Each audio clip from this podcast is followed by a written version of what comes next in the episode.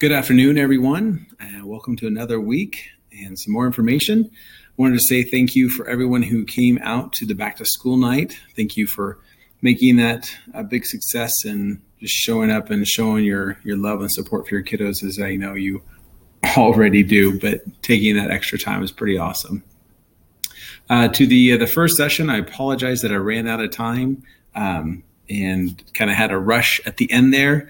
Uh, second session, you guys got it and got everything, so I just apologize for that first first session that I wasn't quite um, you know snapped in on my time there, but. Uh, um, thank you for coming anyway. And if you have any questions regarding any of that information, please don't hesitate to ask me, and uh, I will follow up on that.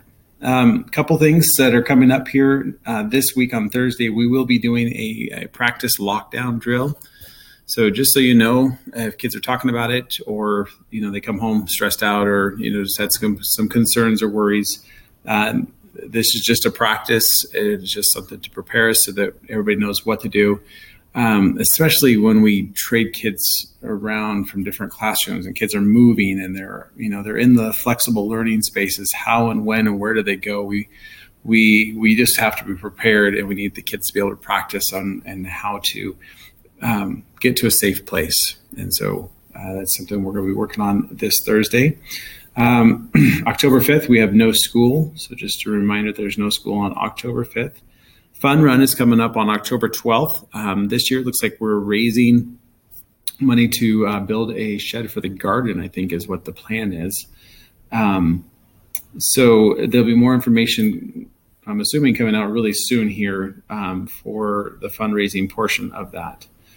Uh, so as far as you know dates and calendars, that's really all I have. Um, I just wanted to plug real quick here uh, the the piece about after school activities um, at my website at eric.mccullough at weebly.com. You can go on to the back to school night tab. I'm going to keep that up. And there is the button for after school activities. And um, I just, I, I, really, this is an important piece to just building community is being involved outside of the school with um, my students. And so, if they have something going on, whether it be sports related, or if it's an art related program, or if it's even something um, with church, or you know some other something important in their life that they have going on, a recital, something like that, that they may or may want not want me to participate. However, they whatever that looks like, whatever that activity is, um, I just want to be able to put it on my calendar so that I can plan and and try to make it if I can um, I really would like to be able to do that. And as I had said, that you know, last year was a lot tougher for me having a newborn baby in the house. Um, and it's still going to be kind of hard. Uh, our family life on the weekends um, is not easy to schedule things in. Um, but I still would love to be able to make it if I can. And so if I can put those dates into my calendar, then I can at least look at it and say, yeah, I can I can attend this one or that one. And it just it's just I think it's important to building that community to seeing each other outside the classroom and showing them that what they do is important because you know they're not just you know students learning math and reading and history and science and and all these pieces here. There are also kiddos outside the classroom, and I want to support them in what they're doing. So if you could please submit those activities, and, and if you find that that form is just kind of awkward and weird, and you just want to shoot me an email, I'm cool with that as well. I'm pretty low key with that. I just I just want to be able to put it on my um, calendar. And so, just to wrap up this quick podcast, um, I um, I completed my very first uh, 10K this weekend, my very first running race um, ever in my life.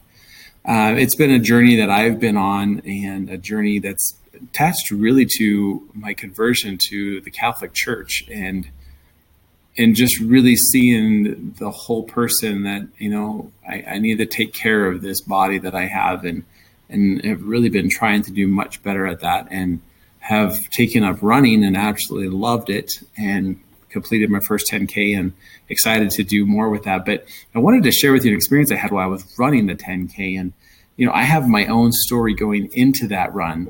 And I kind of had my own reasons, my own goal, and the thing that I was fighting for in that run. And, um, you know, and I kind of carried that into into that run with me. Well, then I met a couple at the at the starting line, and I was talking with them, and you know they're from Atlanta, Georgia, and, and they're up here running this run, and just you know loved our city, and chatted with them for a while, and you know I, I got to chat with another person while we're running along the race, and um, I started really thinking about it as I'm running there that all these people around me have stories.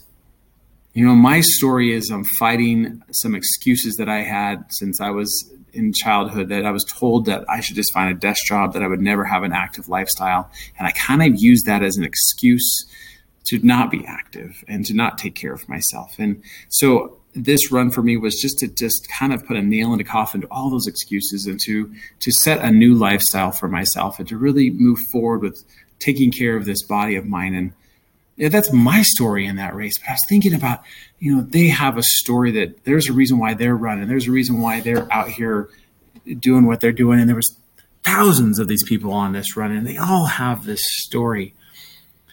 And I got to thinking about you as the parents that you have a story you know, in my last podcast, I talked about you know, the order of the domestic, this kind of silly thing that I've come up with that I need to take care of my spiritual life.